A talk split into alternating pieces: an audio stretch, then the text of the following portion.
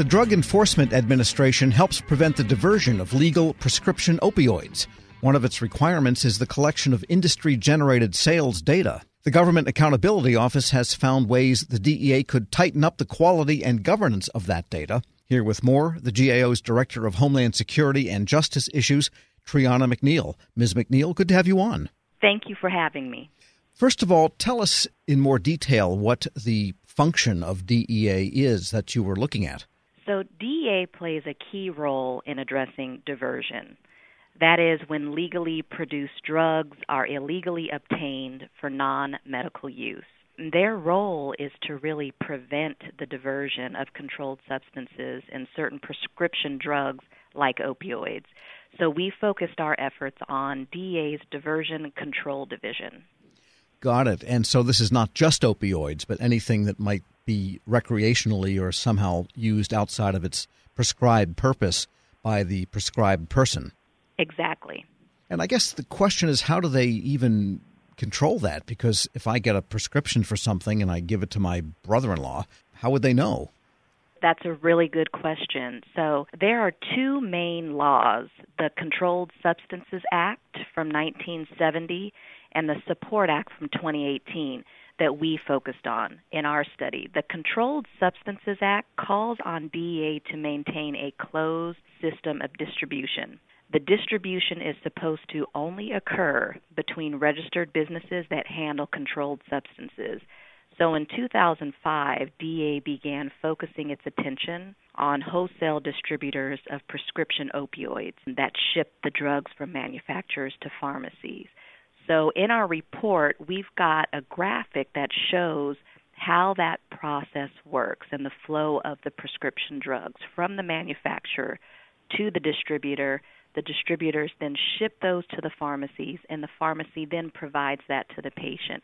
There are so many different ways that those controlled substances can be diverted at all the different phases of that process, and that's why it's so important that DEA get a handle on all the entire flow of the drugs in the process. And it sounds like this is mainly a data driven process. They derive the information of the flow through the data reported by these entities. What sets of data, what sorts of data does DEA need to be able to carry out this function? So, DEA has three main data systems that it uses. One is CSOS, the Controlled Substance Ordering System. This is where electronic orders are placed. Folks can also place orders manually with a paper form so the CSOS is not complete. And then they've got ARCOS. That system pulls in all the data from CSOS plus the paper order forms, and it really monitors the flow, the sale and the dispensing of the controlled substances through this closed system. This is historical information. Some of it is dated, some can be many months up to a year old. Then the third data system is SORS. This is where DEA receives and stores suspicious order reports. This is more real time, but each registrant can really define what they think a suspicious order is in their own terms. And, and that's lo- something we point out in the report. Yes, you found some issues with the data. What were the chief ones? Some of the main issues that I just outlined, and I'll just underscore in the CSOS, where orders for these drugs are placed in an electronic environment, it's not a complete system because some people are still submitting paper order forms, some pharmacies, for example.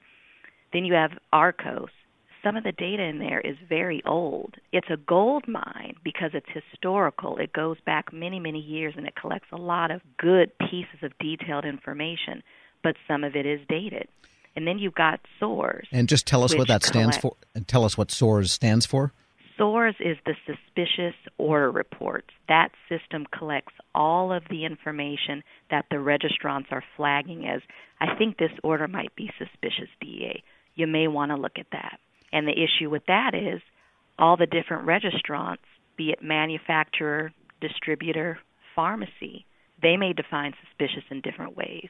So it can be like comparing apples and oranges. We're speaking with Triana McNeil. She is GAO's Director of Homeland Security and Justice Issues.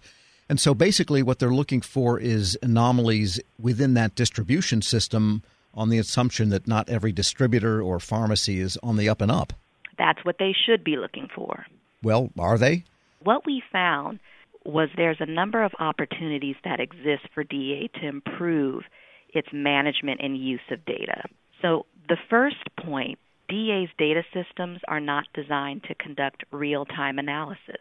And so we identified ways that DEA could use algorithms to identify, for example, unusual volumes of deleted transactions or drugs that were disposed of rather than sold. And by doing this type of data mining, DEA can be more proactive, real time, and more quickly identify all the different types of questionable patterns nationwide, and then flag those registrants that need to be investigated. And what about the issue of data governance, too? Because that came up in the report. It did. We found that DEA lacked a data governance structure to manage all of that data that it collects and maintains. So, for example, right now in the newly created Suspicious Opioid Order System SORS, that's voluntary to submit that information electronically. So DEA has to manage both electronic and paper files. Whenever it gets any kind of information from its registrants that something looks suspicious. So it's unclear who is going to centralize all that fragmented electronic and paper information. It's also unclear to us who's going to analyze it. Does DEA have one staff person or 20 that will be mining that data? And then how are they going to do the analysis? And further, it's unclear how the analysis will be used and if they'll provide it to their field investigators or the industry as well. So, a governance structure will help address the outstanding questions that we have and ensure that DEA's diversion activities are targeted and timely so that they can stay ahead of any new trends. Because we really have to get a handle on this opioid crisis and the larger drug issue. I guess it's fair to say they do have some effectiveness in anti diversion. I mean, one piece of evidence is that opioid deaths are finally starting to fall again. Yes, that is true. But have they fallen enough? I would say no. All right. And what are your principal recommendations specifically for the DEA? So we made a number of recommendations. The two that I'll highlight here, we asked them to develop and implement additional ways to use algorithms they've got to be proactive and identify problematic drug transaction patterns. We also recommended that they establish and document a data governance structure to ensure that they are maximizing all of the information that the industry is providing to them. They agreed with both recommendations and they said that they're currently trying to implement them. Triana McNeil is Director of Homeland Security and Justice Issues at the Government Accountability Office. Thanks so much for joining me. Thank you so much, Tom. We'll post this interview along with a link to her report at federalnewsnetwork.com slash Federal Drive. Hear the Federal Drive on demand and on your device. Subscribe at Apple Podcasts or Podcast One. This episode is brought to you by Zelle. Whenever you're sending money through an app or online, it's important to do it safely. Here are a few helpful tips. First, always make sure you know and trust the person you are sending money to. Second, confirm you have entered their contact details correctly. And finally, if you don't trust the person or your recipient is rushing you to send money right away, think twice before sending money through an app or online. Grab a 30-day free trial of Live by Live Plus, and you'll get unlimited skips, commercial-free music, and all of the podcasts and live streaming events you can handle. Visit livexlive.com slash podcast one to learn more and start your free trial.